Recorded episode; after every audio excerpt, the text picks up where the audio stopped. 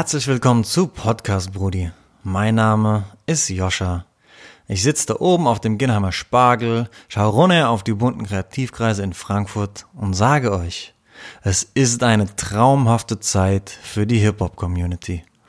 Im Podcast stelle ich euch unterschiedliche Schlüsselfiguren aus der Branche vor, die die Szene nachhaltig prägen und fördern, um euch einen Einblick in die aktuelle Bewegung zu geben. Viel Spaß damit. Podcast Brudi.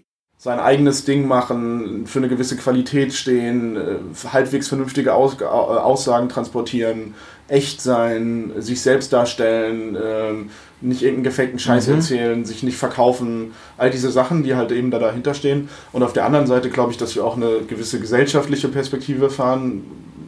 Wir haben auch ein gewisses Leitbild, an dem wir uns orientieren und auch wenn wir uns jetzt nicht politisch äußern, dann glaube ich schon, dass die Leute draußen eine gewisse Haltung von uns mitbekommen haben. Ne? Also dass wir gegen jede Form der Diskriminierung, gegen Rassismus, gegen Antisemitismus, gegen Sexismus uns irgendwie platzieren. Podcast Brudi. Maximilian Ludorf ist neben seinem Hauptberuf als Produktentwickler der Gründer des Tapefabrik Festivals. Was 2012 als Liebhaberprojekt startet und 2015 fast am Kommerzialisierungsversuch zerbricht, lockt heute 3000 Rap-Fans zur größten Jam des Landes in den Schlachthof nach Wiesbaden. Dieses Jahr findet das Untergrundklassentreffen am 21.03. statt und bringt sowohl alte Helden wie die Stieber Twins und Cora E, als auch Newcomer wie Lugardian 9 oder Rap-Kreation auf die Bühne.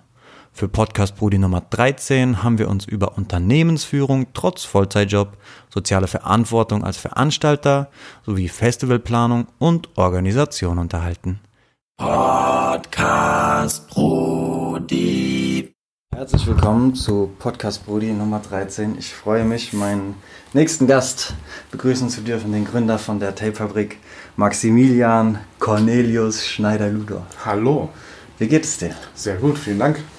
Das freut mich. Ich behaupte in meinem äh, Intro, dass ich Schlüsselfiguren aus der Frankfurter Hip-Hop-Szene interviewe. Okay. Frankfurt definieren wir heute ein wenig weiter und machen da Rhein-Main daraus. Ähm, wir sind gerade in Wiesbaden. Genau. Ähm, der Ort, wo die Tapefabrik äh, sehr oft ähm, stattfindet. Mittlerweile, Mittlerweile als Dauergast quasi. mittlerweile als Dauergast. Ähm, inwieweit siehst du die Tapefabrik als äh, Schlüsselelement oder als Schlüsselevent für die Rhein-Main-Region? Ähm, ich sag mal so, sie war nicht so geplant. Also die Tapefabrik hatte nie den Selbstzweck, unbedingt für die Rhein-Main-Region ein Schlüsselelement zu sein oder das zu werden. Ich glaube schon, dass es das geworden ist. Also als wir damit angefangen haben, gab es generell in Deutschland nicht viele Hip-Hop-Jams oder Hip-Hop-Konzerte dieser Art und halt natürlich vor allem nicht im Rhein-Main-Gebiet. Und sobald wir dann damit angefangen haben und auch der Zuspruch da war und die Leute dementsprechend kamen, sind wir, glaube ich, dazu geworden, weil wir jetzt das eine Hip-Hop-Event hier in dem Umfeld sind, in dem so viele Künstler der Art stattfinden. Und ich glaube schon, dass es für viele hier in der Region auch ein Bezugspunkt ist. Äh, ist das random gewesen, dass Wiesbaden der Ort geworden ist oder wie ist das gekommen? Naja, wir sind ja hier aufgewachsen. Ich komme aus der Ecke Limburg, also Limburg an der Lahn, äh, hier in Hessen. Und da war auch die allererste Tapefabrik, halt noch in einem kleineren Rahmen. Und als wir dann größer werden wollten und ich auch direkt die Idee hatte, es müssen irgendwie mehrere Bühnen sein, weil ich das cool fand, die Idee von, du hast einmal kleinere Künstler, einmal etwas größere und möglichst viele davon, war klar, wir brauchen irgendwie eine coole Location, in die 1.000, 2.000 Leute passen, mit mindestens zwei Bühnen. Und dann hast du halt in Hessen und dreimal nicht so viel Auswahl. Also gehst du halt zum Schlachthof nach Wiesbaden, weil das eine coole Location ist, weil die einen Hip-Hop-Spirit hat, weil die eine Vergangenheit hat im Hip-Hop-Sektor. Und äh, dann passt das dann einfach sehr gut. Okay. Wie weit ist Limburg hier von Wiesbaden weg? So ungefähr eine halbe Stunde, fast eine halbe Stunde mit dem Auto. Ähm, heißt es dann näher dran als an Frankfurt oder weiter weg? Weiter weg. Also Limburg ist so der, die letzte Bastion, die Hessen noch hat. Und dann ist direkt danach äh, das nächste Bundesland. Ah, okay. Ähm, das heißt, du bist in der Rhein-Main-Region geboren und aufgewachsen? Oder Genau, ich bin in Frankfurt geboren und dann äh, hier in der Welcher Region. Stadtteil? Sachsenhausen. Sachsenhausen? Ja, ah, ich genau. bin in Höchst geboren. Ah, siehst du mal. Ähm, ja, und dann in Schwalbach, Eschborn aufgewachsen, also so im Speckgürtel. Und dann eben nach Limburg verzogen. So. Und dann relativ schnell da auch eigene Wohnung gesucht und so. Und mit 20 war ich dann da in so einer Studenten-WG und äh, habe hier in Wiesbaden studiert. Okay, ich habe gedacht, du wärst Hamburger und ich musste das ganze Konzept ein bisschen biegen, aber du bist ja Nee, tatsächlich. nee, ich bin in tatsächlich born and raised in Frankfurt und dann, nach- dann nach Hamburg verzogen. Nice. Ähm, du bist, äh, abgesehen davon, dass du die Tapefabrik äh, organisierst, ähm, ein in der IT Schaffender. Ja, wenn du so willst. Ähm, kannst du mir genauer erklären, was du dort machst? Ähm, ich bin Produktentwickler. Das heißt, äh, es ist eigentlich nicht per se IT. Ich versuche immer auch meinen Kunden oder den Leuten, mit denen ich arbeite, zu erklären, dass es nicht immer eine App oder nicht immer was Digitales sein muss. Äh, zu uns kommen unterschiedlichste Unternehmen, die für ihre Kunden irgendetwas besser machen möchten und wir suchen Innovationen und Produkte, die wir bauen können, um das eben auch zu tun. Okay, wie bist du dazu gekommen? Ich komme ursprünglich aus der IT, also du hast schon recht mit, der, mit dem ursprünglichen Gedanken. Ich war mal Softwareentwickler und habe unterschiedliche Sachen für unterschiedliche Leute und Unternehmen gebaut und dann halt immer öfter die Frage gestellt, ich kann das jetzt zwar zu programmieren, ich kann das so umsetzen, aber ob das da draußen irgendjemand benutzen will, das glaube ich nicht. Und Mhm. deswegen habe ich angefangen, äh, die Frage zu stellen, wie kann ich Methoden aufbauen oder Ideen aufbauen, so dass sie funktionieren und dass sie einen Unterschied für Leute machen. Und dass es eine, ein Produkt ist, das du gerne verwendest und mit dem du auch arbeiten willst. Und genau das mache ich auch in meinem Job jetzt. Ähm, wie, wie hält sich da die Tapefabrik und diese Tätigkeit die Waage? Wie, Meistens gar nicht. ähm, ich bin jemand, der durchaus äh, relativ wenig Freizeit hat, was aber auch cool ist. So. Ich sage immer ganz gerne, die Tapefabrik ist so mein wichtigstes Hobby. Andere Leute machen Sport, ich mache das Festival. Ähm, und das ist im Alltag auch so. Also das Wochenende und so die Abendstunden gehen dann oft für das Festival drauf und dann hast du sonst nicht mehr viel Freizeit. Aber sonst lässt sich das halbwegs übereinbringen. Also die Tapefabrik-Meetings machen wir bei uns im Office in Hamburg. Äh, Ich kann das alles nutzen. Ich kann da meinen Versand machen von Plakaten und Postern. Immer bei uns im Büro ist immer irgendwo eine Riesenecke mit Tapefabrik-Kram. Und äh, das wird von der Firma akzeptiert und unterstützt. Und dementsprechend ist das total cool. Auch mein komplettes Team von der Firma reist zur Tapefabrik an. Also die mieten sich drei äh, Busse und fahren mit der kompletten Belegschaft hier runter, um das Festival zu sehen und zu supporten. Also da ist ein starker Rückhalt. cool. Hast du da das Bedürfnis, das vielleicht ein bisschen umzuswappen? Wie ist da das Verhältnis zurzeit? Also ich, das klang jetzt so, als hättest du fünf Tage ähm, Produktentwicklung und zwei Tage äh, Tapefabrik. Ist im Grunde auch so, die Tapefabrik soll halt kein kommerzielles Projekt werden und das war sie auch nie und dementsprechend hat sie auch nicht den Anspruch, genug Geld zu erwirtschaften, dass jemand davon leben kann. Also weder ich noch die anderen Kollegen, wir sind ja im größten Teil ehrenamtlich unterwegs und dementsprechend, klar wäre es schön, sieben Tage Tapefabrik zu machen, dann müsste aber die Tapefabrik auch sieben Tage Gehalt erwirtschaften sozusagen und das will ich nicht, weil das Festival nicht, ja, ich möchte es nicht nach Kapital ausrichten, sondern lieber nach dem, was wir gerne machen wollen und dementsprechend, ja, ich würde gerne, aber ich glaube, das Projekt gibt das nicht her. Okay. Das ist ein Ansatz, den ich durchaus nachvollziehen kann, weil ich, ich arbeite nicht fünf Tage, ich arbeite drei Tage, damit ich äh, halt noch Zeit habe, irgendwie den Podcast und andere Projekte voranzutreiben. klar. Und das ist ein Luxus auf der einen Seite, weil ich eben so Sachen wie den Podcast nicht äh, irgendwie von einem finanziellen Erfolg abhängig machen Eben. muss, was mir unfassbar viel Freiheit in der Gestaltung gibt. Äh, ich kann ganz viele Fix geben im Sinne von so, wenn ich keine Lust habe, wenn ich das für nicht unterstützenswert finde, dann mache Mhm. ich es nicht.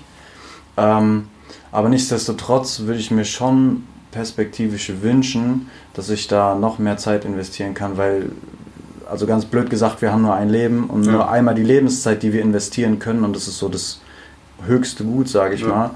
Ähm, aber ich habe noch nicht äh, den äh, Weg für mich gefunden. Das ist gerade so eine Umbruchsphase, wo ich das halt so zweigleisig ähm, mache. Verstehe ich voll. Ich denke halt immer, du machst das eine fürs Herz, das andere fürs Portemonnaie so.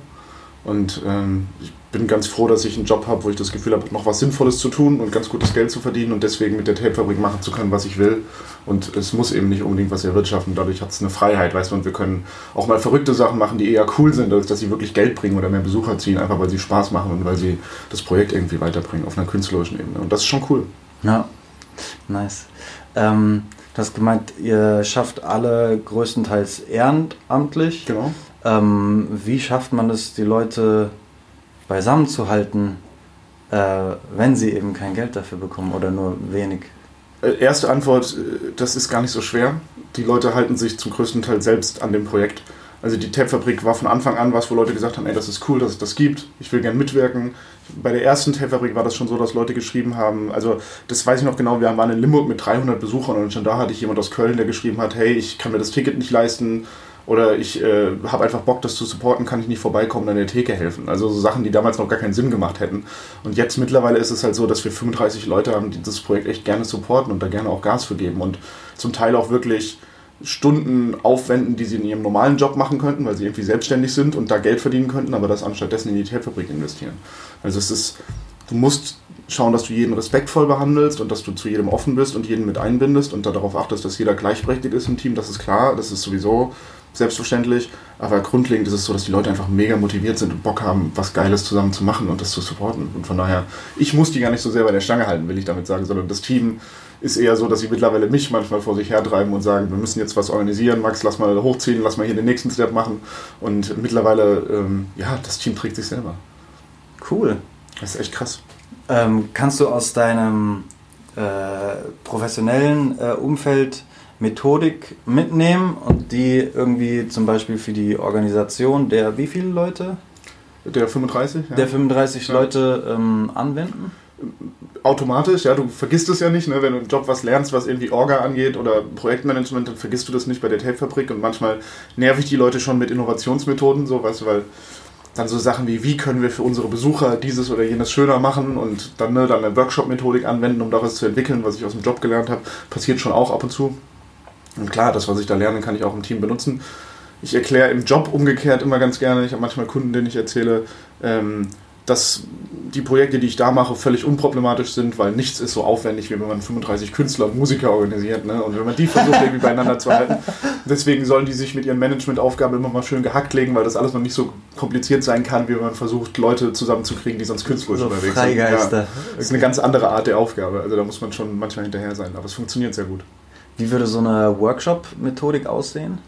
Naja, also das, was ich im Job mache, ist ja immer, wie kann ich zum Beispiel für jemand, der, keine Ahnung, äh, wir haben vorhin vor, dem, äh, vor der Aufnahme über ähm, Ticketbuchung gesprochen und Ticketautomaten. Ne? Wir, da stelle ich die Frage, wie kann ich für einen Fahrgast eine besonders einfache Ticketbuchung ermöglichen?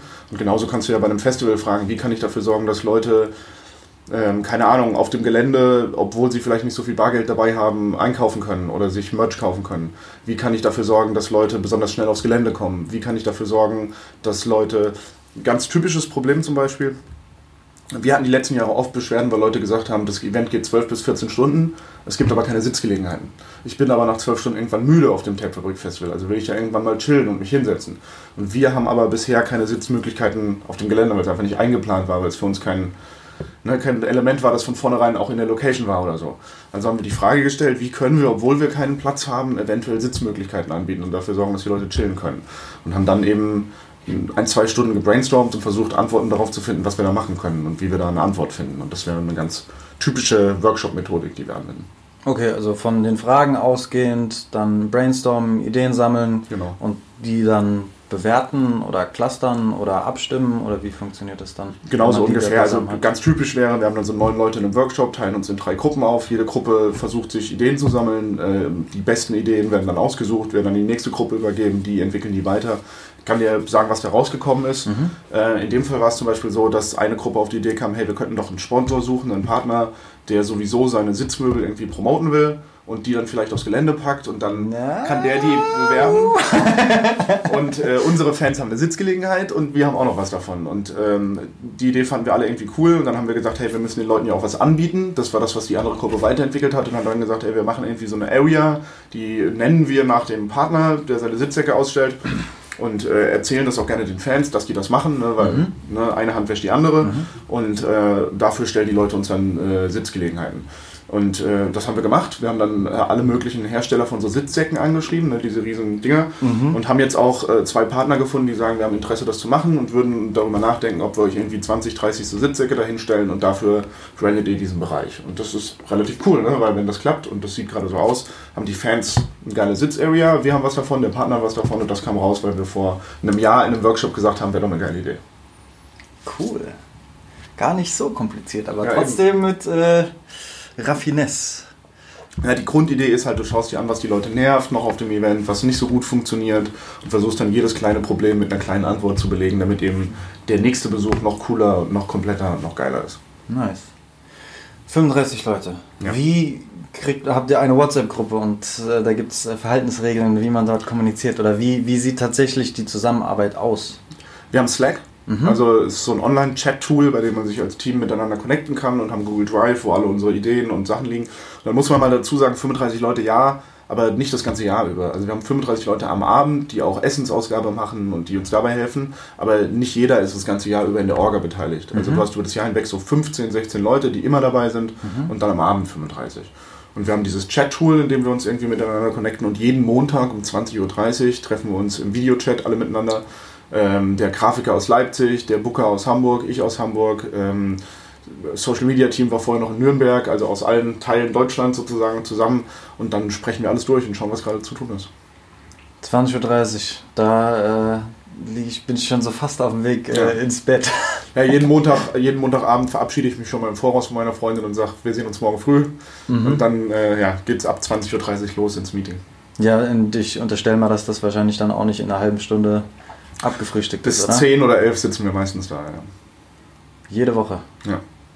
Wow.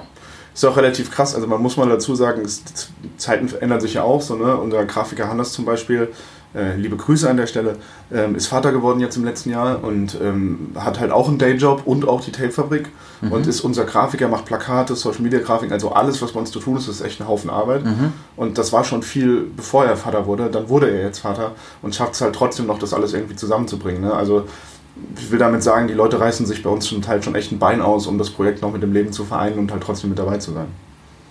Okay. Äh, sind es schon Ausmaße, wo du dir Sorgen machst oder hast du das Gefühl, das ist alles noch so in einem Rahmen, dass du das auch mit gutem Gewissen äh, ja, unterstützen kannst? Also manchmal habe ich tatsächlich ein schlechtes Gewissen, wenn ich irgendwie samstags oder sonntags dann nochmal jemand anrufen muss und weil dann halt doch noch was zu klären ist und gerade ich, ich habe unter der Woche halt viel zu tun mit dem Job, das heißt, ich muss oft am Wochenende Sachen nachholen und dann am Wochenende nochmal die Teamkollegen nerven und doch nochmal eine kleine Frage stellen und dann das schlechte Gewissen kommt schon manchmal mit, aber Sorgen mache ich mir noch nicht. Wir sind eigentlich sehr offen und wenn jemand jetzt eine schwere Phase hat oder irgendwie viel zu tun hat im Job oder so, dann reden wir halt miteinander und versuchen uns gegenseitig zu supporten und zu helfen, dass das eben trotzdem funktioniert.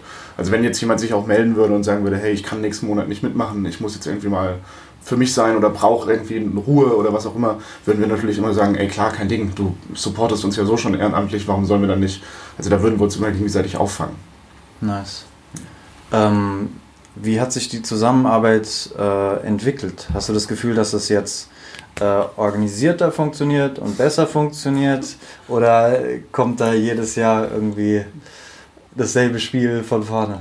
Ey, wir haben super viel gelernt natürlich in den letzten acht, acht Jahren. Wir haben eben noch drüber geredet, ob es acht oder neun waren. Ja. Wir haben super viel gelernt, wir sind in vielen Bereichen super professionell geworden und dann ist es aber halt trotzdem so, dass wir, wir sind am Ende ein kreatives Team, weißt du, wir probieren Sachen aus und wir versuchen auch neue Sachen und manchmal ertappen wir uns selber dabei, dass wir sagen, hey, das hat doch vor drei Jahren schon mal richtig gut funktioniert, warum ist das jetzt wieder so ein Chaos?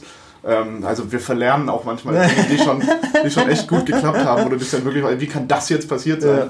Aber trotzdem, ähm, klar, wir sind super professionell geworden im Laufe der Zeit. Also nicht in allen Bereichen, aber es gibt so Sachen, wo wir wirklich uns schon, so, das klappt jetzt aber schon ganz gut mal nach all den Jahren. Ne? Also Beispiel Künstler-Onboarding oder Künstler ranholen. Es sind ja fast, ich habe gestern auf die Travel Crew geguckt, wir haben 165 Künstler zu Besuch. Also Travel Crew, die DJs und Begleitung und Fahrer. 165 Personen, ist krass viel.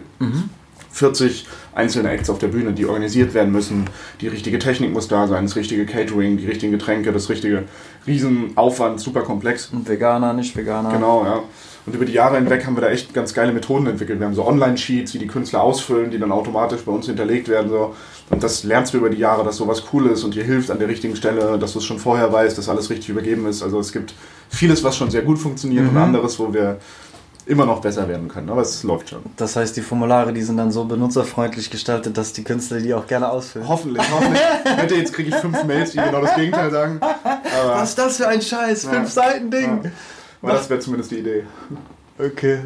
Ja, wir, ähm, also ich arbeite für einen äh, Nahrungsergänzungsmittelhersteller ähm, in der Social Media Abteilung und wir kriegen immer, ähm, wir kriegen sehr oft Anfragen von Leuten, die gerne mit uns zusammenarbeiten wollen. Die fragen, hey, hab, wohl, könnt ihr mich sponsoren? Ja.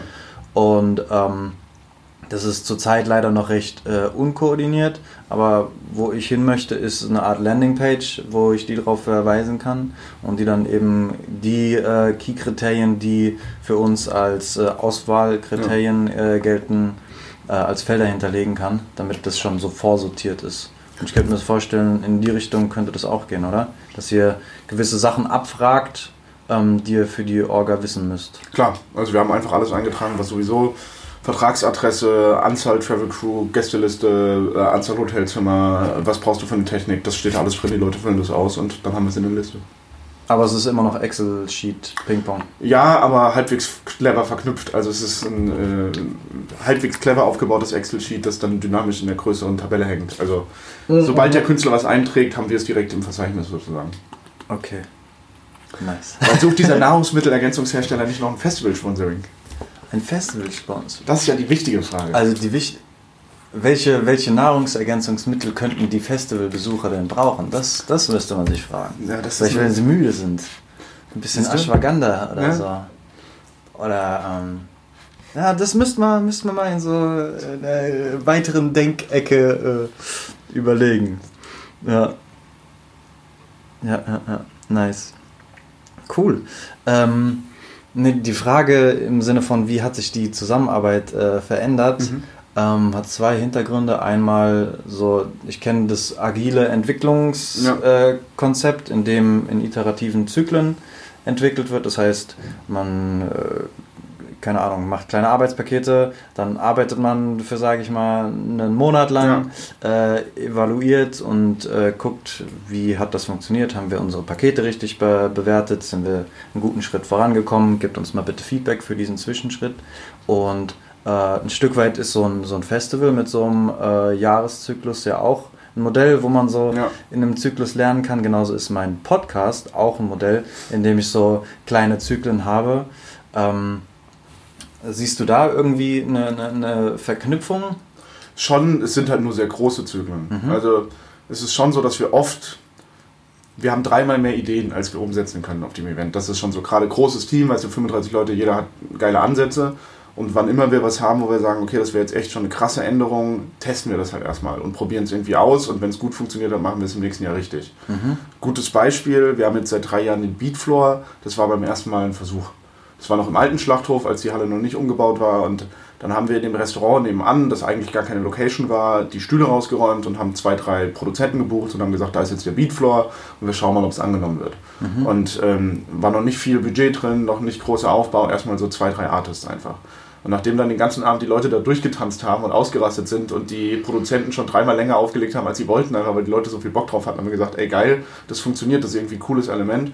Und im nächsten Jahr stand schon im Flyer, hey, wir haben einen Beatfloor, der extra für Producer ist, da ist ganz viel Action, da passiert ganz viel, hatten das als richtiges Element. Und jetzt ist es seit vier Jahren, glaube ich, für viele Leute eines der echten Highlights auf dem Event, dass es diesen Beatfloor gibt. Und genau so funktionieren diese Tests. Nice. Ähm, ich habe äh, Freunde aus der Tänzer-Szene, kann man sagen. Das ist so Random Circles, ein Ja. Tanzfestival in, in Frankfurt. Ähm, und aus dem Dunstkreis waren auch Leute auf der Tape-Fabrik. Und ich war auch bei dem, Day, Ja. äh, der, bei dem, bei dem, ähm, bei dem Beatfloor und abgetanzt, weil geile geil, ne? Musik, Ja. geile Beats, macht einfach Bock. Ähm, aber gibt es Ideen, äh, auch Tänzer oder die Tänzer-Community irgendwie stärker einzubinden? Weil da sehe ich, ich persönlich auf jeden Fall unfassbar viel Potenzial. Also wir machen uns ja immer Gedanken, wie wir das Ganze noch erweitern können. Wir haben Mhm. in diesem Jahr zum Beispiel äh, ein großes Graffiti-Programm, das noch gar nicht veröffentlicht ist. Also tatsächlich wird morgen oder übermorgen werden wir das bekannt geben, dass wir ein riesen, äh, wir haben das Meeting of Styles zu Gast, also das Graffiti-Festival. Geil. Die sind vor Ort, bringen selber Künstler mit. Wir werden noch Künstler haben aus unserem Line-Up, die selber aufsprühen und dann Mhm. mit am Start sind und werden da so einen äh, größeren Graffiti-Aufbau haben, was wir total geil finden und auch schon lange machen wollten. Aber wir müssen halt auch immer an den Punkt kommen, an dem wir eine klare Idee haben, wie machen wir das. Weißt du, wir wollten auch nicht, wir hätten es auch wack gefunden, irgendwie zu sagen, da ist jetzt eine Graffiti-Wall und irgendeiner sprüht. Ah, äh, so, ah. wir machen es einfach irgendwie so, sondern wenn, dann wollten wir es mit Sinn und Verstand machen. Haben jetzt Molotow als Partner mit drin, das Meeting of Styles, die halt Ahnung von dem Thema haben und das auf eine geile Art und Weise mit uns aufbauen. Und das Tänzer-Thema ist so ähnlich. Wir haben grundsätzlich Bock dazu, ähm, waren aber bisher noch nicht an dem Punkt, an dem wir gesagt haben, wir wissen genau, wo wir es machen, wie wir es machen, so dass, es, dass wir es auch respektvoll behandeln. Wir wollen da auch nicht sagen, ja, okay, und dann haben wir jetzt noch irgendwas für B-Boys, sondern wenn dann richtig und so, Ja. dass es irgendwie eine Fläche hat und cool ist und respektvoll aufgebaut ist. Und bisher hatten wir noch nicht so die richtige Idee, wie wir das auf eine coole Art und Weise machen. Also Kurzform ist, ist nicht gesagt, dass das die nächsten Jahre nicht mal dazukommt, aber jetzt gerade haben wir es noch nicht berücksichtigt. Glaubst du, der Schlachthof würde dann für solche weiteren Ideen auch noch Raum haben? Weil wenn ich mir überlege, da kommt jetzt noch eine Sitzecke dazu, Ja. dann ist schon wieder ein bisschen äh, Platz ähm, beansprucht. Ja, genau das ist das Problem. Wir hätten jetzt gerade nicht den Platz. Wir wüssten nicht, wo wir es so machen sollen, dass die Leute auch wirklich Platz haben, dass es cool ist, dass es funktioniert und deswegen haben wir es jetzt gerade noch nicht. Wenn wir die nächsten Jahre, es gibt die Idee, noch andere Hallen dazuzunehmen, gegenüber ist ja noch eine Skatehalle und sowas, ne, und das Ganze nochmal zu erweitern. Wenn wir das machen und dann sagen, da ist noch eine Fläche, wäre das bestimmt was, was ganz oben auf der Liste steht. Aber erst wenn wir eine klare Idee haben, wo und wie, dann würden wir es machen. Okay. Gibt es äh, etwas, auf was du dich besonders freust dieses Jahr? Ja, Tatsache. Hm. Wir haben ja dieses ähm, Talkie und Friends im Lineup. Ich weiß nicht, ob du das gesehen hast. Also beschrieben ist es als der Producer Talkie Talk lädt Freunde und Gäste ein und macht mit denen irgendwie Action. Das wird, ich darf natürlich noch nichts verraten, aber das wird eine ganz besondere Nummer. Okay. Das heißt tatsächlich ein Line-Up-Highlight. der, hat, der hat echt krasse Leute dabei und ähm, da muss selbst ich sagen, dass ich äh, es krass finde, dass wir sowas auf der Tapefabrik haben und dementsprechend äh, freue ich mich sehr darauf. Ich bin gespannt. Abgesehen vom Line-Up, irgendwas, wo du denkst, dieses Jahr wird das besonders nice? Ja, ich habe ja eben von dem Graffiti-Ding erzählt. Mhm. Ähm, ich bin selber jetzt kein Writer und habe für mich jetzt auch nicht den Anspruch, da die krasse Knowledge zu haben, aber bin natürlich schon jemand, der es feiert, der die Farben feiert, der geile Pieces feiert, der so ein bisschen was damit anfangen kann. Und ähm, dass wir dieses Jahr, was mich halt so freut, ist, dass wir auf der einen Seite Leute aus der Szene haben, die kommen und äh, das darstellen, was sie darstellen wollen. Und auf der anderen Seite Künstler haben, die mit dabei sind. Und diese Idee von, da steht ein Rapper aus dem Tapefabrik-Line-Up und ein Writer, der irgendwie vielleicht auch einen Namen hat oder eine, ne, einen Hintergrund und beide sprühen und gestalten den Schlachthof und wenn wir wegfahren, haben wir ein Stück Tapefabrik an der Wand hinterlassen und haben unseren Namen quasi da mit platziert. Das finde ich irgendwie total geil. Ich freue mich drauf, aufs Gelände zu kommen und zu sehen, wie nebendran Bilder entstehen und wie wirklich was passiert und auch ein visuelles Element dazu kommt. Und das ist irgendwie was, was mich total triggert, wo ich echt Bock drauf habe. Geil, ja, voll, voll das organische Ja, äh, Festival, wo Leute nicht nur hinkommen und äh, eben. zuschauen und konsumieren, sondern im Optimalfall auch irgendwie ähm, mitmachen können. Voll. Und dann haben wir dieses Jahr auch das erste Mal freitags dieses Stiltily Special, dieses Don't Let the Label, Don't Let the Label Label You Battle Event. Ja, genau. ähm, wo wir freitags schon irgendwie sechs Battles haben und voll was abgeht und das ist für mich ja auch cool, ne? weil freitags kann ich noch mitmachen, da kann ich mir das Konzert noch geben, samstags bin ich dann voll eingebunden und dementsprechend äh, habe ich für mich schon mal ein kleines Vorab-Event, sehr cool. Okay, das hatte ich jetzt gerade noch nicht so auf dem Schirm. Das heißt, es gibt ein Event vor dem Festival an sich und das ist dieses Don't Let the Label Label You Tape Fabrik Special Edition. Genau, wir haben Ja. freitags quasi Battletag und Samstag das Festival. Okay, cool. Äh, hast du selber mal in, einen der, in einer der äh, Disziplinen dein, dein Glück versucht, dein Können versucht? Äh, tatsächlich 5, 6, 7, 8, je nachdem, wie man es auslegt. Ja, ich war tatsächlich als Rapper unterwegs eine ganze Zeit lang. Okay. Also ein paar Leute kennen vielleicht sogar aus früheren Interviews den Hintergrund. Das Tapefabrik Festival, das allererste Team sozusagen, das das allererste Event organisiert hat, war das meiner früheren Band. Also wir hatten damals eine Band, ein Bandprojekt beendet und Mhm. äh, zu viel Freizeit und haben mit der Gruppe, die damals in dieser Band war, auch das erste Festival organisiert. Die Band hieß zu viel Freizeit. Nee, Oder ihr hattet wir, zu wir viel hatten zu viel Freizeit. Weil das Projekt Okay. beendet war. Weißt du, wir, haben, Ja. äh, wir waren vorher als Band unterwegs, haben auch zusammen gewohnt, Okay, waren okay, viel okay, am Touren und so und dann war das irgendwann zu Ende, wir hatten Zeit und dann das erste Festival organisiert. Ja. Und daher kommt das Ganze. Also ich war tatsächlich eine ganze Zeit lang als Rapper unterwegs. Wie war dein Name? Findet man da was im Internet? Die Crew hieß oder heißt Paranoid Media, also paranoide Medien auf äh, Englisch. Gibt es tatsächlich auch noch auf Spotify ein Album, glaube ich. Ja. Nice. Würde das äh, vom, vom Klang und vom Wertegerüst äh, Gerüst auch äh, ins Line-Up der Tape-Fabrik passen? Tatsache, wir haben sogar einmal auf der Tapefabrik gespielt. Ähm, dann war ich danach aber an einem Punkt, an dem ich gesagt habe, ich will jetzt nicht vetternwirtschaftmäßig jedes Jahr auf dem eigenen Festival spielen. Mhm. Das wäre auch irgendwie wack gewesen. Und dementsprechend, ähm, ich selber bin jetzt nicht mehr aktiv. Ich habe jetzt seit anderthalb Jahren oder zwei Jahren keine Texte mehr geschrieben. Die Jungs machen noch was, da ist ein Folgeprojekt draus entstanden. Ähm, aber ich selber bin nicht mehr mit dabei. Und äh, es würde passen, aber ähm, nur dann, wenn wir auch normal die Band gebucht hätten. Weißt du, ich mache das jetzt nicht so, dass ich das von unten immer irgendwie ins Line-Up schiebe. Ja. Okay, passiert es dir, dass du trotzdem ab und zu mal noch durch die Straßen läufst und dann fällt dir so ein geiler Zweizeiler ein ah, und dann schreibst du das in dein Handy. Es kann sogar passieren, dass ich in Hamburg irgendwie mal besoffen auf einer Freestyle-Stage stehe oder so oder mich mal überkommt, so das passiert schon, aber ja, die richtigen Texte sind es leider nicht mehr. Okay. Ne, ich habe auch eine Zeit lang gerappt und jetzt sage ich immer, es ist auf Eis, weil es ganz viele Baustellen gibt und ich glaube, ich habe halt gerade das Gefühl, dass ich an anderen Baustellen besser helfen kann, als wenn ich mir jetzt da hier den Rapper-Schuh wieder anziehe und versuche da was zu machen. Ja, so geht es mir auch mit dem Festival. So, weißt du, ich denke, Rapper hat Deutschland jetzt gerade genug. Das Festival ist irgendwie was. Und dann, ich glaube, wir beide sind ja auch Leute, die irgendwie in dem Rap-Ding genug drin sind, um zu wissen, was wir wack finden und was wir irgendwie cool finden. Und dann geht es mir halt so, entweder ich mache halt 100% und gebe da halt Vollgas und nehme es ernst oder halt nicht und dann lasse ich es lieber. Anstatt halbgar zu machen. Ja, bei mir ist es tatsächlich so, dass es. Ähm das ist schwierig zu fassen, was ich mag, weil ich nicht genre-technisch festgefahren bin. Also ich würde jetzt nicht sagen, dass so der Sound der Tape-Fabrik der ist, den ich am allerliebsten konsumiere privat. Ich höre sehr, sehr gerne auch poppige Sachen und so. Mhm. Ähm, aber es ist, es ist eine Art Herangehensweise und irgendwie so ein ganzes Wertekonstrukt, das da drumherum schwingt, was, was mich immer, immer reizt. Und ähm, was glaubst du, macht die Tape-Fabrik aus als so Anziehungsball, ähm, sag ich mal? Vom Wertekosmos her, meinst mhm. Also ich glaube, dass wir einmal halt an diesem Untergrundding relativ nah dran sind.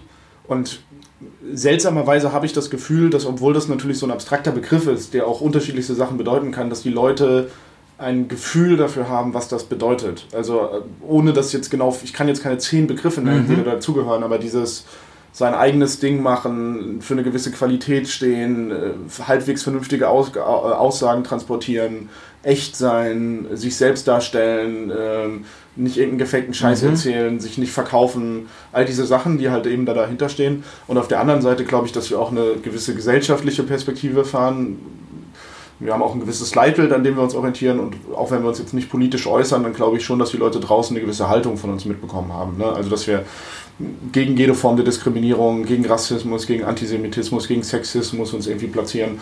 Und das ist, glaube ich, auf der einen Seite die politische und gesellschaftliche Haltung und auf der anderen Seite dieses künstlerische, was aus dem Untergrundkontext kommt. Ich glaube, das ist das, was die Tailfabrik als Wertekosmos ausmacht. Und auch wenn wir jetzt, du gehst ja nicht auf die Website und hast da irgendwie zehn Bullet Points stehen, was irgendwie ja, Werte ja, ja. sind, aber ich glaube schon, dass wir das transportieren und dass das rüberkommt. Okay. Ähm, wenn du selber Musik hörst, äh, muss das dann quasi immer in so einem Kontext stattfinden, dass du sagst, okay, das ist. Ähm, oder kannst du dir auch äh, anders formuliert ähm, Musik anhören, in den, wo in den Texten ganz viel Schwachsinn vorkommt? Wie das halt so ist, ne? Du, dir geht es ja bestimmt auch so. Man hört manchmal Sachen, die auch einfach, die man irgendwie witzig findet, auch wenn sie vielleicht so eine Komponente von, keine Ahnung, sowas wie SSIO. Ne? Mhm. Bestimmt könnte man dem, wenn man sich den einen oder anderen Text anhört, Sexismus vorwerfen. Ähm, das ist aber was, was ich mir trotzdem noch auf einer humoristischen Ebene geben kann. Ne? Manchmal denke ich mir dann auch, gut, das hätte jetzt nicht sein müssen, so, ne? aber das kann ich mir trotzdem noch anhören. Und dann gibt es aber auf der anderen Seite viel, das ich mir mittlerweile auch nicht mehr gerne anhöre. Ja. Also gerade wenn ich mir jetzt so, ich habe jetzt auch keinen Bock auf Charts-Bashing oder so, ne, die, die äh, Meros und Neros da draußen äh, äh, wieder wegzubashen, weil das ist halt Mucke, wo ich mir mittlerweile auf der Textebene einfach denke, das ist mir eine Nummer zu stumpf und zu sexistisch und zu blöd und dann höre ich es mir halt nicht an. Ja, ich finde es immer super schwierig, ähm, weil ich auf der einen Seite irgendwie zu schätzen weiß, dass junge Leute, die vielleicht jetzt auch noch nicht die krass ausgeprägteste Selbstreflexionsgabe mit sich bringen, einfach mal erzählen, ja. was sie fühlen oder was sie sehen oder Voll. whatsoever. Das heißt, wenn die ganz viel Schwachsinn transportieren, spricht das auch immer ein Stück weit für, keine Ahnung, ihr Umfeld. Ähm, von daher bin ich da eher dazu geneigt, so zuzuhören und so, ah, hm, okay, interessant, ja. das gibt's also auch. Ähm, und das ist für mich immer dieses, dieses schwierige Ding, das auf der einen Seite anzuerkennen und auf der anderen Seite aber auch, ähm, keine Ahnung, trotzdem zu sehen, dass das jetzt nicht die beste Auswirkung hat auf, auf jemanden, der vielleicht klein ist und das hört und es dann nachmachen ja. will ich glaube, also was wir, wir haben in unser Leitbild äh, so schön geschrieben, wir erkennen das als Entwicklung an. Ne? Also es ist ja auch, die Gesellschaft und die Sprache entwickelt sich und so ist es auch da der Fall. Und ich erwarte jetzt ja nicht von jemand, der 16 ist und anfängt zu rappen. Und es passiert ja manchmal, mhm. dass Leute dann einen Hype haben, dass der sich sofort super gewählt und politisch korrekt ausdrückt. Mhm. Aber umgekehrt, wenn jemand heute noch einen Text rausbringen würde, der, äh, keine Ahnung, heißen würde, du Schwuchtel und mhm. davon handelt, dass sich jemand keine Ahnung, als Rapper scheiße finde mhm. und eben den Begriff ja. Schwuchtel verwende, um das darzustellen, würde trotzdem wahrscheinlich jeder sagen, ach komm, äh, das hätte jetzt nicht sein ja. müssen. So, ne? Vor zehn Jahren wäre das aber völlig normal gewesen. Ne? Auch so ein Retro-Gott beispielsweise hat ja in seinen Texten äh, Begriffe wie den verwendet und macht das heute nicht mehr auf der Bühne, weil er eben sagt, ich wollte nie jemanden wirklich als homosexuell beleidigen Mhm. oder das als Beleidigung vom nutzen. Ich wollte sagen, du bist scheiße. Ja, und habe ja. mittlerweile gelernt, dass das nicht so geil ist, weil jemand äh, sich davon vielleicht angegriffen fühlt oder verletzt ist und deswegen verwende ich jetzt andere Wörter. Und so entwickelt sich das ja. Umgekehrt kann ich mir schon vorstellen, dass heute jemand in einem Text noch Spaß sagt. Und in fünf Jahren haben wir vielleicht endlich gelernt, dass das für Menschen mit Spastizismus auch nicht die tollste Idee ist. Und dann ist das vielleicht ein Begriff, den man nicht mehr verwendet. Und so denke ich halt, wenn jemand halbwegs darüber nachdenkt, was er da schreibt und dann noch Begriffe hat, die nicht ganz politisch korrekt sind, dann ist das für mich akzeptabel, weil es halt eine Entwicklung ist und dann muss man eben schauen, dass, das, dass wir ein Verständnis dafür haben und darüber reden wenigstens. Ähm, und umgekehrt ja, muss man aber auch einfach sehen, dass wir uns als Gesellschaft entwickeln und du heute eben nicht mehr unbedingt in jedem zweiten Wort Fotze sagen musst und nicht mehr in jedem zweiten Wort Schwuchtel sagen musst. Ja. Äh, ich habe das Gefühl, dass ähm, das speziell im Hip-Hop-Bereich sehr, sehr offen und sehr ähm, häufig diskutiert und thematisiert wird. Und mein Eindruck, äh, das kann daran Ja. liegen, dass ich schon sehr stark in dieser Hip-Hop-Bubble gefangen bin, auch wenn ich in anderen Bubbles unterwegs bin, ist, dass das ähm, sehr progressiv ist im Vergleich zu anderen Bereichen.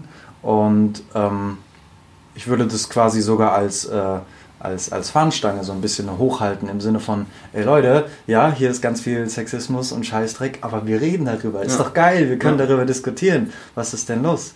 Ähm, Ich bin bei dir, ja, es ist, schon, es ist schon cool, dass wir so eine selbstkritische Szene sind, aber ich glaube auch, dass auch wir beide in einer gewissen Bubble unterwegs sind. Ne? Jetzt sind wir beide ja so, ohne das zu sehr so, weiß ich nicht, so deutsche Mittelstand-Kids. Ne? Ja. Und ähm, es ist schon so, glaube ich, dass wir auch in unserem Bereich, ich meine, wenn man mal ehrlich ist, dann hatten wir in den letzten fünf Jahren einen gewissen Rechtsruck sogar in der Rap-Szene. Es gab Artists, die sich einfach ganz klar antisemitisch und rassistisch geäußert haben und es gab definitiv irgendwelche Dullis auch in meiner Bubble, äh, irgendwelche Spasten, die das auch immer noch feiern. Jetzt sage ich selber schon Spaß, die Aber- Missgeburten. Ja, also irgendwelche Arschlöcher, die das tatsächlich auch noch feiern und sogar aus, aus, aus äh, der Deutschrap-Untergrundbubble kommen, die ja diesen Wertekosmos hat, den wir vorhin beschrieben haben und die das dann trotzdem, die da trotzdem irgendwie mitgehen.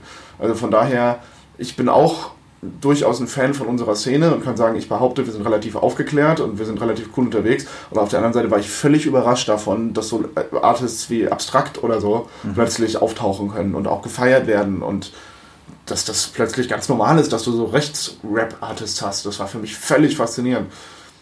Ich will dir also nicht widersprechen, es ist schon so, dass wir eine progressive Szene sind, aber ich glaube auch, dass die Hip-Hop-Szene durchaus Milieus hat, bei denen man aufpassen muss, wer da gefeiert wird, was sich da entwickelt und welche Werte da auch unterstützt werden, weil du sonst echt plötzlich so Artists wie Abstrakt hast und dich fragst, warum habe ich plötzlich so eine Gruppe von esoterischen, rechtsfanatischen Verschwörungstheoretikern, die wirklich dumm genug sind, an so Sachen zu glauben oder so Werte mitzunehmen. Und das, da müssen wir schon aufpassen, glaube ich. Ja, ja, ja, ja, ich glaube, dass da die Sensibilität, die Grundsensibilität in meiner Wahrnehmung äh, erhöht ist. So, und das Okay, ist, das schon, ist schon das mal schon, äh, etwas, was ich äh, sehr begrüße. Ähm, spiegelt die Tapefabrik bzw. das äh, Line-Up der Tapefabrik auch deinen persönlichen Musikgeschmack wieder? Gute Frage. Man muss wahrscheinlich sagen, immer weniger. Ne? Also, umso älter die Tapefabrik wird, desto mehr differenziert sich mein Musikgeschmack und der der Tapefabrik. Die ersten fünf bis sechs Jahre konnte ich noch sagen, eins zu eins. Ich habe exakt das gebucht, was ich feiere, weil es immer so die, die Gangart war, ne? als ich auch noch selber Booking gemacht habe. Aber umso größer das Team wird und umso mehr jüngere Leute dazukommen, umso öfter habe ich so Booking-Diskussionen, wo ich sage, boah, sehe ich gar nicht. was, was, was, was, was stellt ihr euch da vor? Und fünf Teammitglieder habt, die sagen, nee Max, halt die Schnauze, das ist total geil. Und dann sage ich halt auch, gut, warum soll ich mich jetzt auf die Hinterbeine stellen und in meinem, als alter Mann in dem Team sagen, nee, auf, auf keinen Fall, jetzt buchen wir irgendwie nicht. Aber dementsprechend, es gibt immer mehr Acts, die ich selber nicht nachvollziehen kann, aber sieben von zehn sind immer noch auch das, was ich geil finde. Nice. Hörst du privat nur Rap-Rap oder ist es da auch anderer Kram mit drin? Voll nicht. Wenn du zu Hause meine Plattensammlung anschaust, dann ist es so, sind so 400 Platten oder 450 oder sowas und ähm, 100 davon sind vielleicht Deutschrap und der Rest sind andere Sachen. Also ganz viel Trip-Hop, alle möglichen Sachen, ähm, zum Teil auch Rock- oder Metal-Geschichten. Also ich bin echt sehr, sehr breit unterwegs, was das angeht. Ja, stimmt, ich habe vergessen vorhin nachzuhaken, was das für eine Band war, in der du gespielt hast. War das eine Hip-Hop-Band oder war Paranoid das Media war anderes? eine Rap-Crew, davor gab es sogar noch ein Bandprojekt, äh, woraus auch das Tape Fabrik Festival entstanden ist, mit Bass, Gitarre, Schlagzeug, DJ, zwei Rappern, also richtig cross Rage Against the Machine auf Deutsch, wenn du so willst. Kannst du so ein Instrument spielen? Äh, Ich habe damals so ein bisschen alles gelernt, ne, aber wirklich nur so ein, zwei Akkorde, also nichts wirklich. Okay, nice. Ähm, was macht eine Jam für dich aus? Auch eine sehr gute Frage. Ähm, Wir benutzen ja die Metapher immer ganz gerne. Ich glaube, das lässt sich nicht richtig definieren. Es ist halt so ein bisschen in Reminiszenz auf die Oldschool-Hip-Hop-Zeit. Ne? Ein, ein Ort, bei dem Leute zusammenkommen, um in erster Linie miteinander Musik zu erleben und zu machen, anstatt sie in erster Linie zu konsumieren. Ich glaube, das ist, ist es, was es für mich Mhm. ausmacht. Und deswegen nennen wir die Tailfabrik auch gerne die größte Jam, weil wenn jemand vom Festival weggeht und sagt, das war für mich nicht einfach ein Konzert, das ich mir angeschaut habe, sondern ich war irgendwie mit dabei, ich war Teil davon, ich habe auch Künstler getroffen oder habe interagiert oder habe was gesprüht oder dann ist es perfekt so. Und äh, es soll einen Mitmachcharakter haben, es soll ein Klassentreffen sein. Das ist eine Jam für uns. Nice. Ähm, ich habe in der Vorbereitung auf unser Gespräch ähm, mir unter anderem den Thematak-Podcast von Tobias Wilinski Ja, angehört. Shoutout an der Stelle, guter Mann. ja Grüße. Ähm, und ihr habt das Interview geführt vor der letzten Tapefabrik, Mhm. vor 2019. Ja. Und ähm, da gab es noch so ein paar Insolvenzthemen. Mhm. Ist das Thema komplett abgehakt oder gibt es immer noch ein paar Aufräumarbeiten?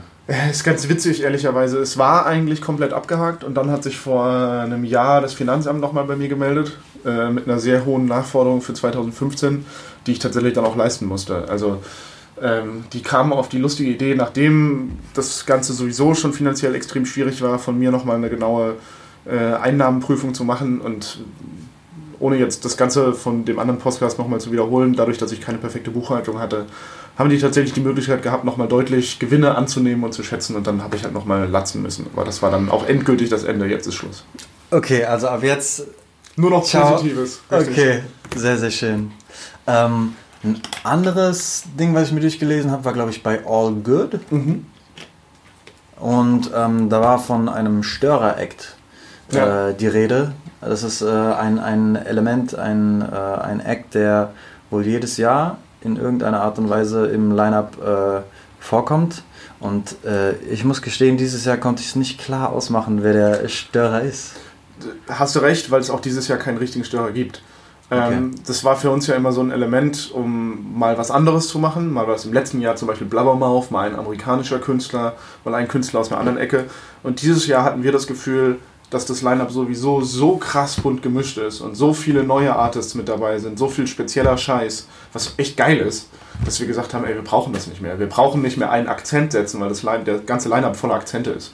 Also cool und warum sollen wir da jetzt noch ein Extrazeichen setzen? Ja, die einzigen, die ich eventuell in Betracht gezogen hätte, wären Lugardi und Nine. Ja. Weil die haben zwar schon diesen Oldschool-Flavor, äh, aber durchaus auch einige Trap-Elemente, die jetzt äh, auf der Tape-Fabrik noch nicht so ähm, prominent angekommen sind, würde ich sagen. Ist ein super Beispiel für das, was, wir, was ich mit Akzenten meine. Also ne, davon gibt es aus meiner Sicht noch mehr. Und äh, die Jungs sind super cool und super speziell und äh, ich freue mich, dass sie da sind. Safe. Ähm, ja, der Zeitpunkt, wo ihr die Tape-Fabrik gestartet habt, wo es quasi noch ein Alleinstellungsmerkmal war, dass es überhaupt so was Untergrundiges gibt in der Rhein-Main-Region, das wandelt sich mittlerweile aus meiner Wahrnehmung, weil es auch noch andere äh, Festivals gibt oder andere Veranstaltungen, Stimmt. die auch in dem Raum hier stattfinden und die eine äh, ähnliche Leitrichtung haben. Ja. Wie bewertest du das? Wie, wie, wie siehst du das? Ähm, grundsätzlich erstmal cool.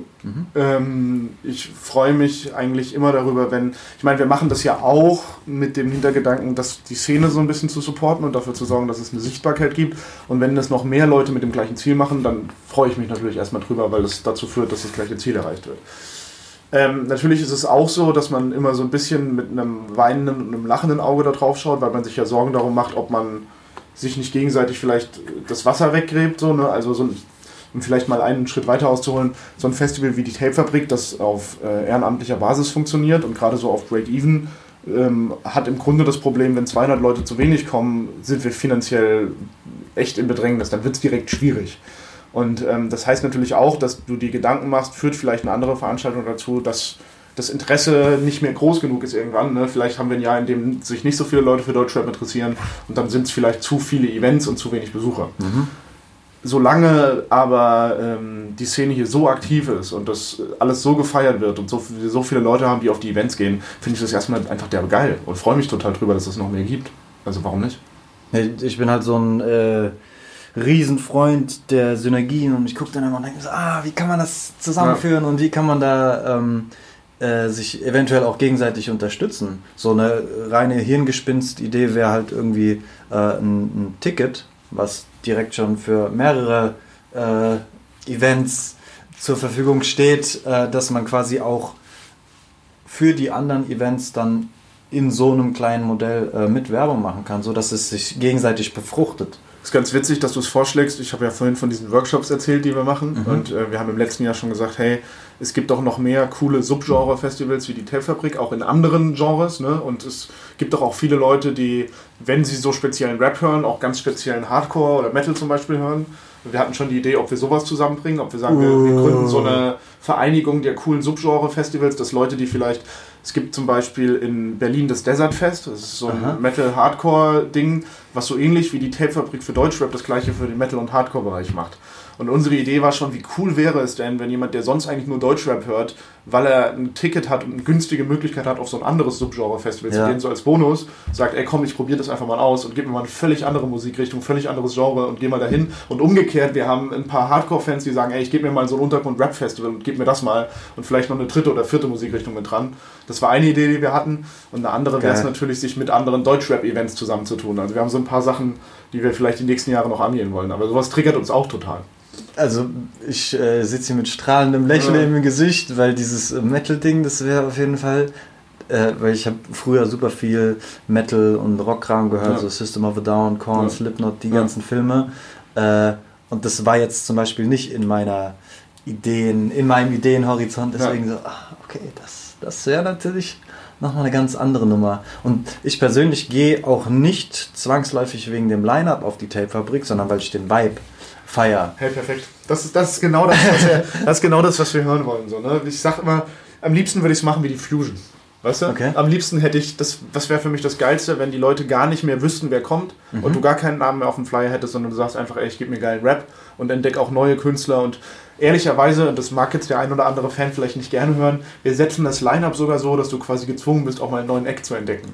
Also wenn du beispielsweise dich entscheidest, an der Bühne stehen zu bleiben, dann hast du nicht nur die Sachen, die jeder sehen will, die jeder kennt, sondern wir wechseln das so ab, dass du nach Möglichkeit auch mal einen neuen Artist siehst oder mal ja, wirklich neue Musik entdeckst.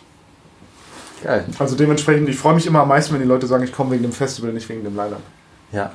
Äh, glaubst du, es gibt noch andere Gründe, warum die Leute zu dem Festival kommen, abgesehen von dem Vibe oder dem Line-Up?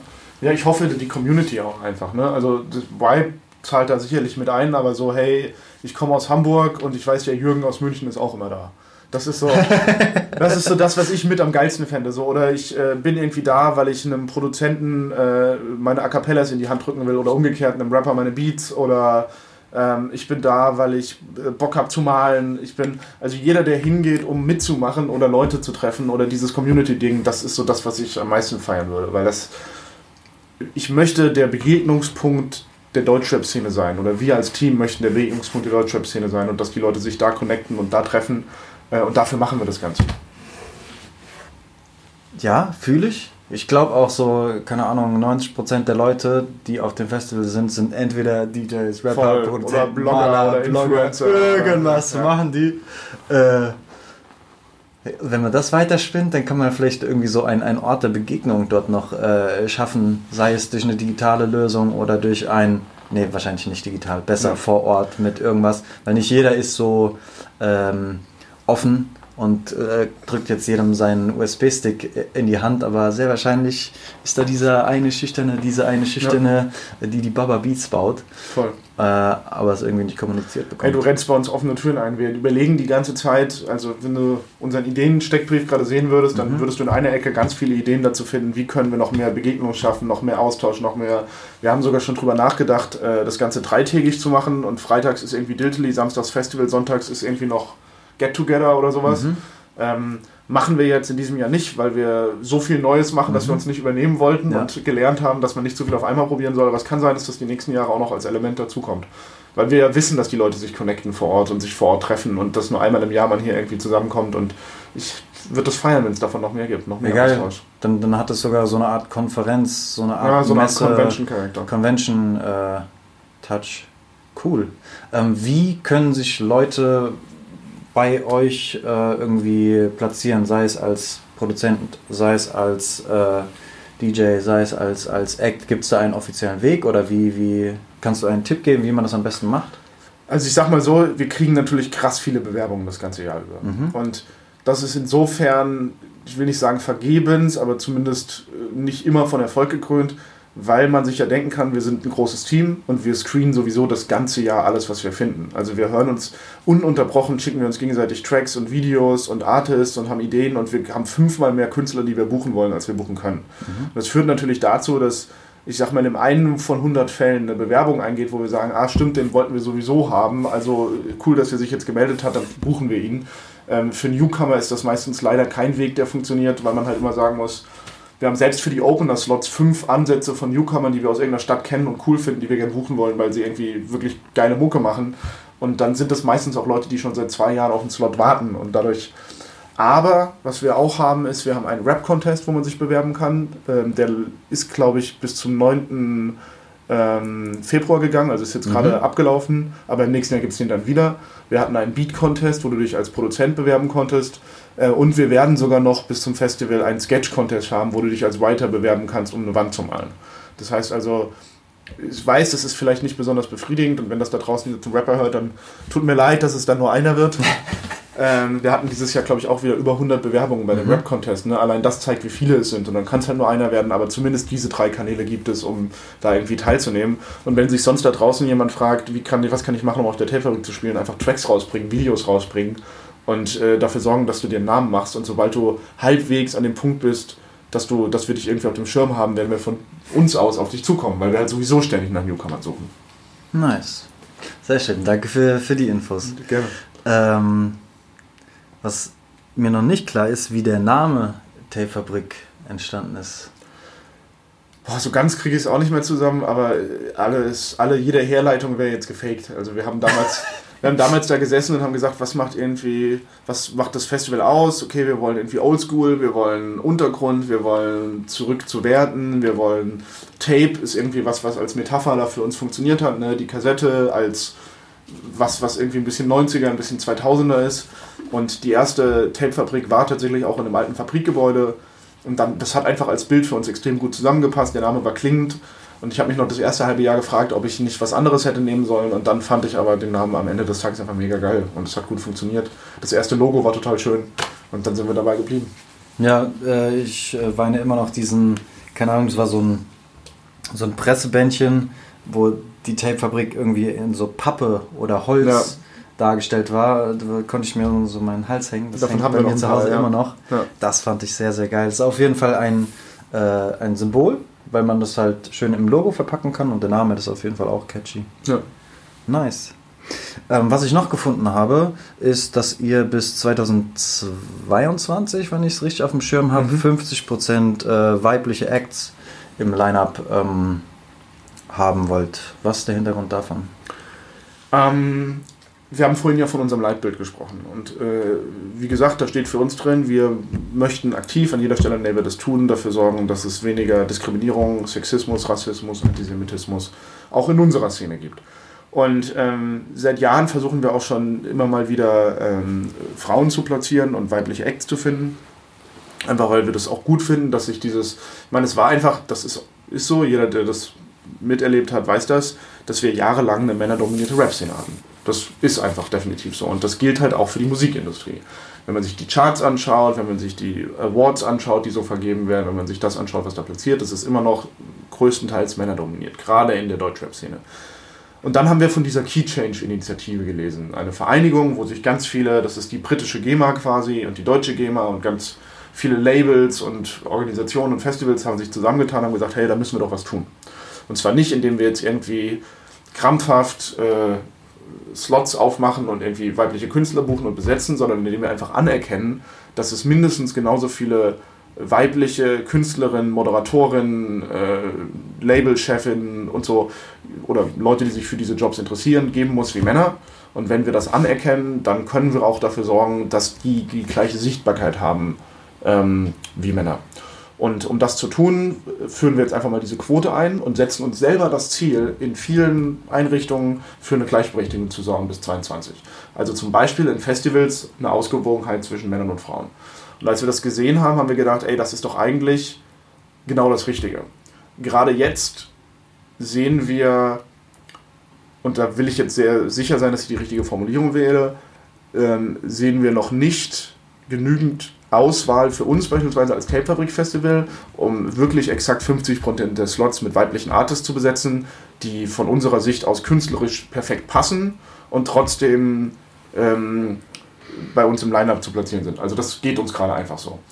Und trotzdem finden wir, sind wir uns sicher, dass das mehr werden, wenn sich die Szene erstmal öffnet und wenn es auch ähm, eine Grundlage gibt, in der du dich darstellen willst. Weil seien wir mal ehrlich, wenn ich mir anschaue, was die letzten zehn Jahre von Männern kam in der Szene und gesagt wurde und wie Tracks auch waren und die Szene sich bewegt und entwickelt hat, dann hätte ich als Frau auch keinen Bock gehabt, darin stattzufinden.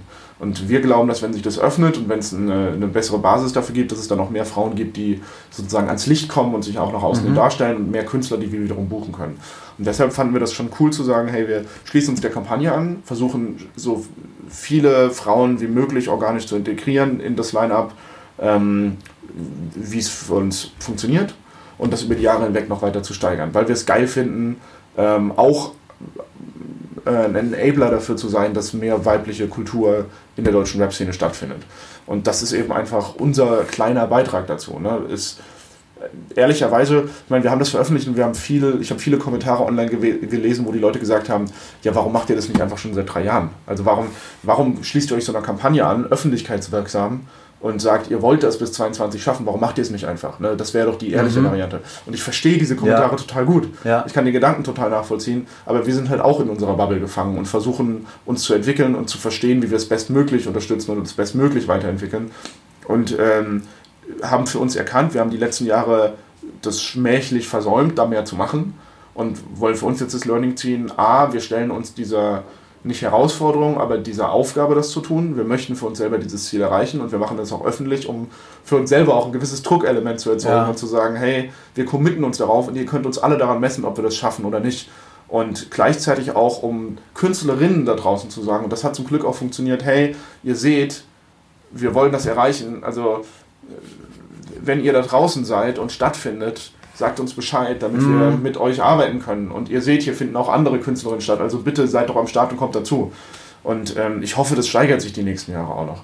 Um dir ein, ein Ding einfach noch zu erzählen. Wir haben so einen Post gemacht und haben nach Beatproduzentinnen gefragt, weil wir einfach nicht genug gefunden haben, die wir ähm, bei uns auf dem Beatfloor platzieren konnten. Und dann ähm, hat sich die Community gemeldet und was wirklich traurig war zu sehen, ehrlicherweise, wir haben so 30, 40 Namen geschickt bekommen. Davon waren 35 Männer fünf waren keine Beat-Produzentinnen und es war quasi nicht ein weiblicher Producer-Act dabei, den wir hätten buchen können. Und das alleine, ich kann mir nicht vorstellen, oder ich weiß auch, nachdem wir dann später noch Zuschriften gekriegt haben, dass das nicht so ist, aber schon damals konnte ich mir nicht vorstellen, dass es in ganz Deutschland nicht eine Produzentin gibt und nicht eine weibliche Beatmakerin. Aber die Tatsache, dass uns 40 Leute Namen schicken und da nicht eine Beatmakerin dabei ist, zeigt schon, dass die Grundlage in der Szene offensichtlich nicht gesetzt sein kann, dass die Leute genug Sichtbarkeit haben oder ja. genug ans Licht kommen. Und allein deshalb ist es sinnvoll, sowas zu machen. Es ist auf jeden Fall ein schwieriges Topic.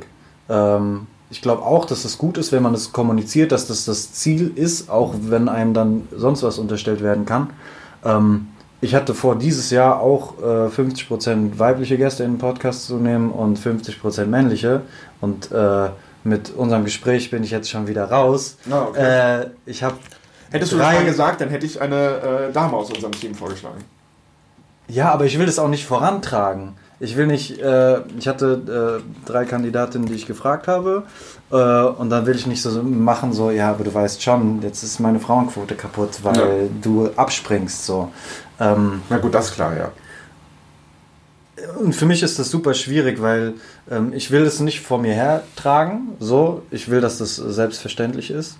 Und ähm, Ja, ich habe noch nicht die, die goldene Antwort gefunden, weil auf der einen Seite denke ich, es ist gut, dass man signalisiert, hier, wir wollen das machen, dass man erstmal diese Offenheit nach außen äh, zeigt, ähm, aber auf der anderen Seite muss dann auch die Eigeninitiative trotzdem kommen. Absolut. Weil wenn die Eigeninitiative ausbleibt, dann kann man so tolle Bestrebungen ähm, äh, vornehmen, wie, wie man möchte. Ähm, aber das, das, bleibt, das bleibt nicht aus. Ja. Es darf halt irgendwie auch kein Selbstzweck sein. Ne? Es darf auch kein Werbemedium sein, dass man das tut. Ja. ja. Es muss eigentlich, die Grundlage muss sowieso da sein, man muss sowieso die Motivation haben, auch die intrinsische, das zu tun. Und wenn man dann Elemente wie so ein Programm benutzt, um das äh, transparent zu machen und auch andere anzuregen, hey, tu das doch, ist das gut. Aber ich verstehe komplett, was du meinst. Das als Selbstzweck, als Siegel vor sich herzutragen, ich mache das jetzt, ist genauso wack. Ja, ja. absolut. Ähm, hättest du äh, irgendwelche Kandidaten, die du äh, mir empfehlen könntest, die so als Podcast-Gäste sich eignen würden, als Schlüsselfiguren? Das heißt, sie müssen irgendwie in der Hip-Hop-Szene ähm, wie soll ich sagen, prägen und fördern in einer gewissen Weise und so aus dem Frankfurter Rhein-Main-Gebiet kommen. Oh, mit Frankfurt Rhein-Main-Gebiet machst du es mir jetzt schwierig. Okay. Ähm, Muss auch nicht jetzt sein, als Gedenkidee mit. Wenn ja, du vorhin so aus der Pistole geschossen hast, ah, da hätte ich dir jemanden aus dem Team ja. schicken können. Ja, selbst die wäre dann wahrscheinlich nicht aus, ähm, aus Frankfurt gekommen. Ich mache mir auf jeden Fall nochmal Gedanken. Frankfurt ist natürlich, Frankfurt hat ja auch schon eine sehr spezielle Hip-Hop-Szene, wie wir vielleicht beide wissen. Das ist, ich habe immer das Gefühl, ehrlicherweise gehabt, dass München und Hamburg und Berlin fast offener sind. Das Problem ist, dass es in Frankfurt niemand gibt, der berichtet. Ja. Das heißt, ich weiß, dass die Szene unfassbar bunt ist, weil ich da drinne bin. Aber wir haben keine coolen Radiosender, wir haben keinen 16 Bars, Backspin, Juice. Das heißt, das ist so ein, so ein blinder Fleckenstück weit. Und das heißt, was man mitbekommt, ist äh, entweder Aslak oder Betonkrieger des Schicksals. Ja. Aber es gibt halt die ganze Palette, aber es weiß keiner. Mein Frankfurt hat dann sicher sogar einen geilen, äh, geile Crews von früher noch. Ich weiß nicht, kennst du zum Beispiel noch die Randgruppe? Ja. Oder ja. Bindingsquad ja. oder ja, sowas? Ja, ja, ja, es ist ja, alles, sind ja alles extrem coole, krasse Leute. Auch aus Darmstadt, ne? wenn man sich mal äh, freue mich immer, wenn man mal El Ray auf einer Jam trifft. Äh, Shoutouts an der Stelle, der einfach für mich, ich glaube, niemand, niemand in ganz Deutschland lebt Hip-Hop so sehr wie El Ray so. Und das sind so Artists wie aus meinem Main-Gebiet, die niemand auf dem Schirm hat eigentlich, aber die einfach echt krass sind und irgendwie eine Szene repräsentieren. Ähm, und trotzdem, um das nochmal zu unterstreichen, was du sagst, ist es, glaube ich, einmal die Berichterstattung und dann auch das, was stattfindet. Also in München hast du wirklich jede Woche eine Hip-Hop-Jam, wo man irgendwie die gleichen Leute trifft. In Frankfurt ist das, glaube ich, echt selten der Fall. Aus meiner Perspektive zumindest. Ja. Es wird jetzt mehr die letzten Jahre, aber als ich noch in Frankfurt gewohnt habe, so vor fünf, sechs Jahren, hattest du, war das nicht so, dass du jedes Wochenende in irgendeinen Jut gehen konntest und hattest eine Jam. So. Aber es gibt Gott sei Dank äh, Events für die Tapefabrik und andere Events, die stetig äh, sich weiterentwickeln und hier sind und demnach habe ich da ein echt gutes Bauchgefühl. Hast du noch etwas im Kopf? Ein paar Sachen, die du loswerden willst? Äh, vielen Dank erstmal für das, für das Gespräch. Ich fand es sehr cool. Sehr, sehr gerne. Ähm, ich freue mich auf alle, die zur Tapefabrik kommen und auf alle, die uns hier in Wiesbaden beehren wieder in ein paar Wochen. Ähm, ich finde es mega geil, dass wir nach wie vor so viel Unterstützung bekommen, dass so viele da draußen auch das Event mitkriegen, dass wir so viele Leute haben, die immer noch Tickets bestellen, obwohl das Line-Up noch gar nicht draußen ist. Also Leute, die einfach sagen, ey, ich will dabei sein, ich will das Ganze supporten und ich freue mich mega darüber. Und ähm, solange wir das irgendwie ich habe auch mittlerweile das Gefühl, dass es nichts mehr ist, was von mir oder auch nur von unserem Team kommt, sondern dass das Festival was ist, was von der ganzen Szene getragen wird. Mhm. Und dafür bin ich einfach fucking dankbar. Und dementsprechend äh, danke an alle da draußen, die das Ganze supporten. Danke an die ganzen Promoter, die die Pakete kriegen. Danke an dich für den Podcast. Äh, ich bin einfach happy darüber, dass das immer noch passieren kann. Ich danke dir fürs Gespräch. Dankeschön. Gerne. Podcast Pro Dieb. Vielen lieben Dank fürs Einschalten, meine Lieben. Jeden ersten Sonntag im Monat gibt's eine neue Folge für euch. Wenn ihr mir bei der Gestaltung des Podcasts helfen oder mit mir connecten wollt, dann folgt mir am besten auf Insta. Da findet ihr mich als Podcast Brudi zusammengeschrieben in einem Wort. Ich freue mich, wenn ihr das nächste Mal wieder reinhört. Bleibt sauber und gesund, lasst euch nicht anquatschen. Herz allerliebst. Yeah, Joja. Podcast Pro die Podcast Pro die.